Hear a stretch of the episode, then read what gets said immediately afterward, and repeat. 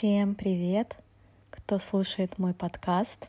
И сегодня мы с вами поговорим про тайм-менеджмент и планинг. И я расскажу про инструменты и лайфхаки, которыми я пользуюсь.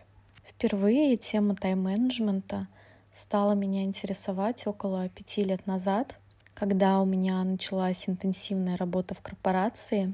Я постоянно жила в режиме мультитаскинг — и в какой-то момент я просто поняла, что так дальше не может продолжаться. Я была тем человеком, который мог написать коллегам письмо в час ночи, а не получив ответ, могла отправить еще что-то в WhatsApp. Времени на личную жизнь, естественно, категорически не хватало, и я начала искать способы, как сделать так, чтобы максимально использовать 24 часа в сутках. Ну и желательно не жертвуя сном и отдыхом. Ну и хочу сказать, что с тайм-менеджментом у меня до сих пор полный провал. Но сейчас я намного лучше знаю, как можно грамотно организовать свое время. Время — это весьма эфемерный и гибкий ресурс. Время управляемо. И либо ты осознанно управляешь временем, либо оно управляет тобой. И чем может быть полезен тайм-менеджмент? Первую очередь тем, что он создает в определенной степени иллюзию контроля и, соответственно, снижает стресс. Наш мозг — это такой извечный назойливый контролер, который всегда хочет знать наперед, что там дальше будет. И начинает очень сильно беспокоиться и тревожить нас, если вдруг впереди ситуация какой-то тотальной неопределенности. В первое время я делала очень много ошибок с тайм-менеджментом. Ну, например, когда я начинала планировать день, я планировала все дела впритык. И у меня реально получалось на день около 10-12 дел, и все из них супер важные. У меня постоянно что-то срывалось, и из-за этого я начинала себя чувствовать еще хуже от того, что я ничего не успеваю. С нами происходит каждый день обстоятельства, которые мы не контролируем. Мы не контролируем погоду. Мы не знаем, в какой день осенью или зимой выпадет первый снег и весь город встрянет в пробках. Мы не контролируем политическую ситуацию. Мы не контролируем неожиданно введенные локдауны, когда они начнутся, закончатся, когда может начаться еще какая-нибудь очередная пандемия и разрушить все наши планы. Залог успешного планирования это всегда оставлять себе свободное время и пространство. Мы очень любим быть к себе супер требовательными, максимально себя нагружать, чтобы вечером с чувством выполненного долга мы могли открыть этот список из 15 важных дел, проставить эти галочки и самую главную галочку поставить у себя в голове, что я молодец, я совсем справилась класс, я очень продуктивная, я очень эффективная, я живу я живу яркую, насыщенную жизнь, я успеваю работать, ходить в спортзал, заниматься личными делами. Но как человек, который э, пытался жить в таком режиме, я могу вам точно сказать, что надолго вас не хватит. Безусловно, у каждого человека очень разный энергопотенциал, и кто-то может весьма долго жить в таком режиме, но правда заключается в том, что рано или поздно человек в любом случае столкнется с выгоранием. И поверьте мне, выгорание — это крайне неприятная вещь. И чтобы выйти из него, нужно потом приложить очень много времени и ресурсов. И профилактика выгорания — это как раз-таки не перетруждать себя, оставлять себе время на отдых, чтобы в течение дня была возможность сделать короткую медитацию, выпить чашку кофе или позвонить близкому человеку. Вообще, когда мы живем в состоянии спешки, то, во-первых, время начинает играть против нас, потому что чем больше вы спешите и пытаетесь впихнуть свой день невпихуемого, тем на самом деле время будет идти для вас быстрее, и, соответственно, тем меньше всего вы реально будете успевать. Во-вторых, для женщины жить в состоянии спешки — это автоматически находиться в напряжении, что абсолютно точно не способствует счастью и состоянию внутренней гармонии. Состояние стабильности, радости, спокойствия и удовольствия приходит тогда, когда нет напряжения, а есть расслабление. Несколько лет назад я писала списки, и я очень сильно переживала и боялась что-то не успеть, что-то упустить. А сейчас парадигма, с которой я живу и с которой я просыпаюсь каждый день, это я уже все успела. И глубокое понимание, что на самом деле ты не можешь никуда опоздать и ты не можешь ничего упустить. Все в жизни происходит своим чередом, и так или иначе, те события, которые должны произойти, и те встречи, которые должны состояться, они состоятся в любом случае. И если вы будете достаточно наблюдательными, то очень быстро вы поймете, что те места, куда вы не успеваете, на самом деле вам туда просто не нужно идти. Или вы просто не хотите сами туда идти на по-настоящему важные приоритетные дела, на то, что мы любим, и на тех, кого мы любим, мы всегда находим время. Это действительно так, и все остальное — это отговорки, не имеющие ничего общего с реальностью. И задача тайм-менеджмента как раз-таки не создавать дополнительно избыточный стресс из-за того, что у вас слишком много дел, и вы просто не можете на них разорваться а как раз-таки сократить количество стресса и суметь приоритизировать и сфокусироваться на том, что реально важно. И вы знаете, самый лучший совет по тайм-менеджменту, который я слышала за всю свою жизнь, он был от одной мудрой женщины, и она мне сказала, просто не планируй больше одного важного дела в день, максимум два — одно важное дело сделала, все, уже молодец. Но, как видите, я немножечко подкорректировала ее парадигму и решила для себя, что даже если я не сделала ни одного важного дела, я просто априори молодец. Этот подход меня намного больше вдохновляет, и в те дни, когда я хорошо себя чувствую, и у меня есть энергия, естественно, я могу сделать не одно, два, а три или пять каких-то важных дел. Основной принцип моего планирования сейчас — это гибкость и экологичность. Я ставлю цели на будущие периоды, иногда после каких-либо критических событий, когда тебе нужно срочно пересмотреть все твои приоритеты и планы глобально на жизнь, либо я планирую и формулирую намерения — в сильные нумерологические даты, такие как 11.11 или 12.12, или в новолуние, если чувствую такое желание и импульс. Мое целеполагание, оно не привязано ни к понедельникам, ни к началам месяца, ни к началам года. Я не пишу списки, что я хочу успеть в 2021 году, или 50 дел, которые я обязана сделать этой осенью. Я ориентируюсь только на свои внутренние ощущения, когда я понимаю, что мне это действительно нужно. Жизнь весьма циклична, и мы не всегда находимся в очень работоспособном и социально активном режиме. Бывает так, что в нашей жизни что-то происходит, и мы чувствуем необходимость взять паузу на время, остановить все проекты минимизировать общение, и это абсолютно нормально. Безусловно, можно сказать, что лучше планировать каждый день, неважно, насколько он загружен, социально активен и так далее. Если ты планируешь свой день, то ты в любом случае больше успеешь. Но вот гипотетический вопрос, а зачем больше успевать? Зачем спешить жить, когда можно медленно и осознанно проживать каждый момент времени? Я очень люблю фразу «Кто понял жизнь, тот больше не спешит». И моя жизнь сейчас очень об этом.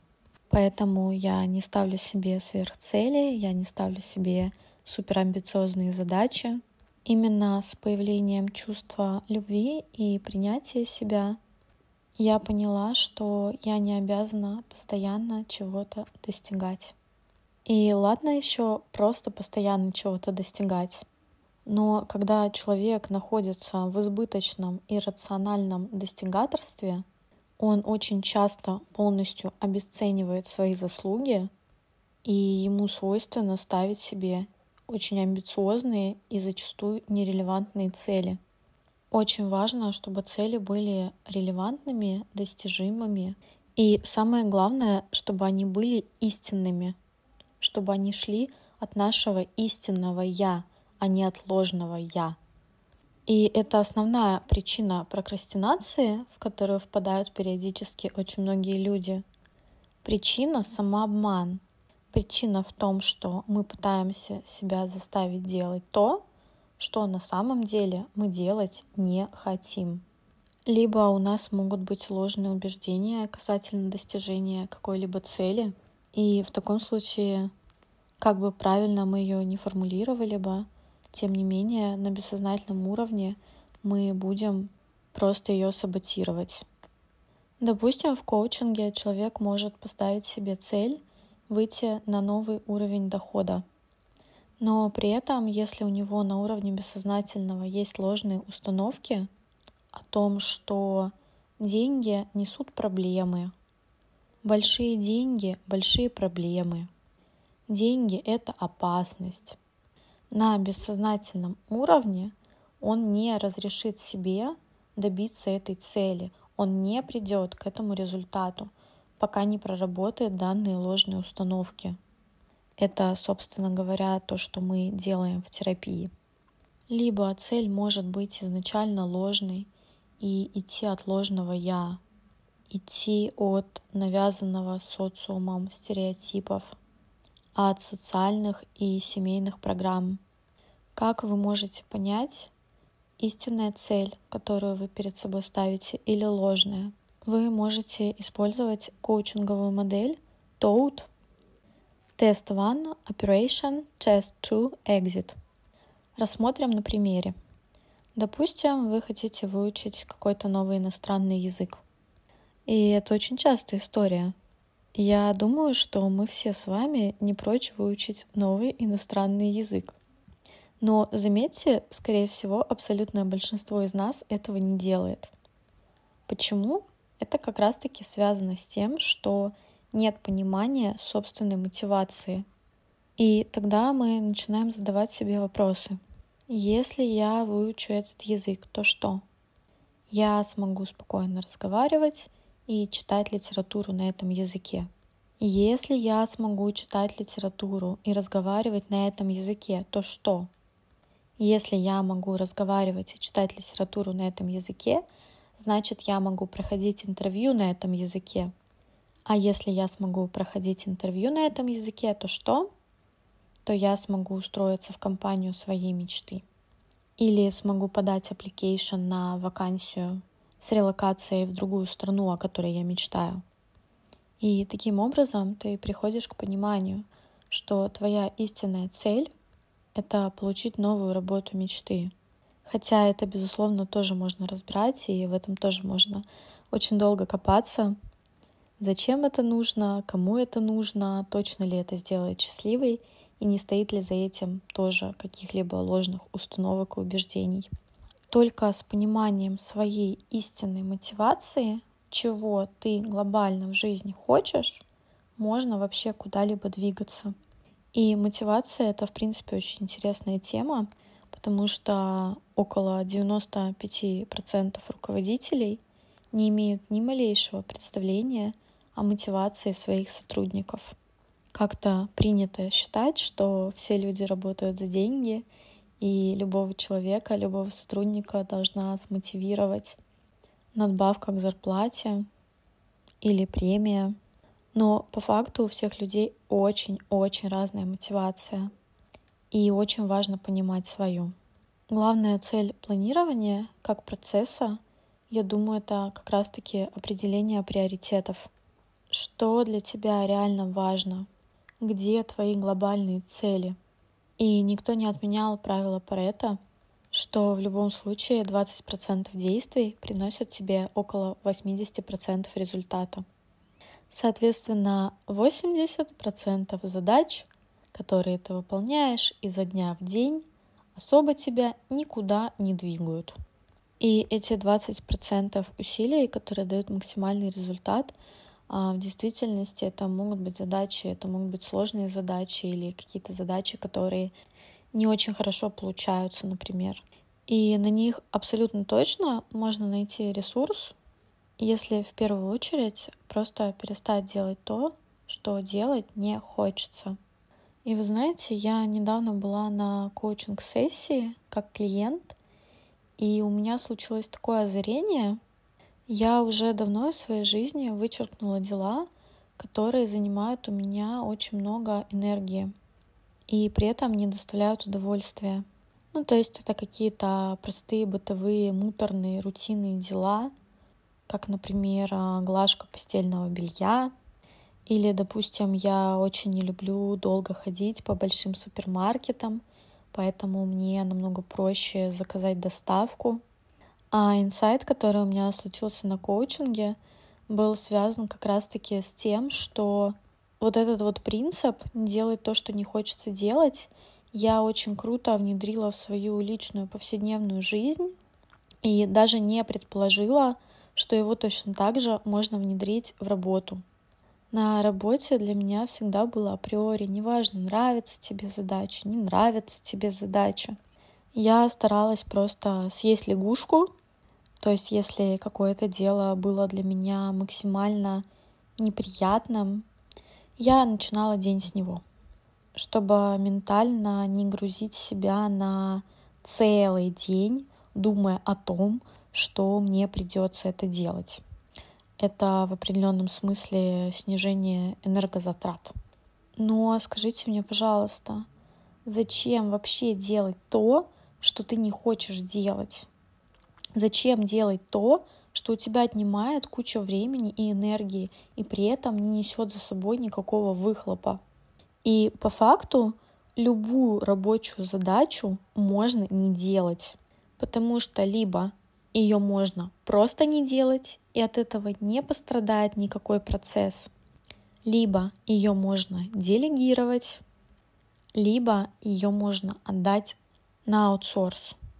Найти фрилансера или, в конце концов, личного ассистента, который возьмет на себя неприятные, нелюбимые функции может быть, вам это кажется очевидным. И действительно, если мы не хотим делать уборку дома, мы всегда можем вызвать клининг. Но если мы не хотим что-то делать на работе, даже если это работа в найме, мы точно так же можем пойти и сказать, что мы не хотим этого делать. Да, это должно быть аргументировано, безусловно. И я думаю, что с точки зрения любого адекватного, осознанного руководителя это круто, что сотрудник может высвободить себе время и вместо какой-то рутинной муторной задачи, которая не приносит никакого результата, эти силы и энергию бросить на то, что приносит результаты деньги в компанию. И это один из а, лайфхаков, как быть, в принципе, более эффективным. Это убирать из своей жизни рутину, которая не приносит удовольствия. За решение задач и за это ощущение эффективности отвечает левая лобная фронтальная часть головного мозга. И я думаю, что для вас не секрет, что нейроны с возрастом только погибают. То есть задумайся на секунду, ты никогда не будешь умнее и способнее, чем в данный момент времени. То есть по факту наши когнитивные способности с каждым днем автоматически ухудшаются, только если мы не делаем что-то для того, чтобы это предотвратить. И чтобы нейроны в головном мозге все-таки зашевелились и сформировались какие-то новые нейронные связи, очень важно делать что-то иногда для себя максимально нетипичное. Идти дорогой, по которой вы не ходите слушать музыку, которую вы обычно не слушаете, заниматься каким-либо творческим занятием, пробовать что-то новое. Еще один а, лайфхак тайм-менеджмента, который мне нравится, но скажу честно, он у меня не работает, это метод помодоро.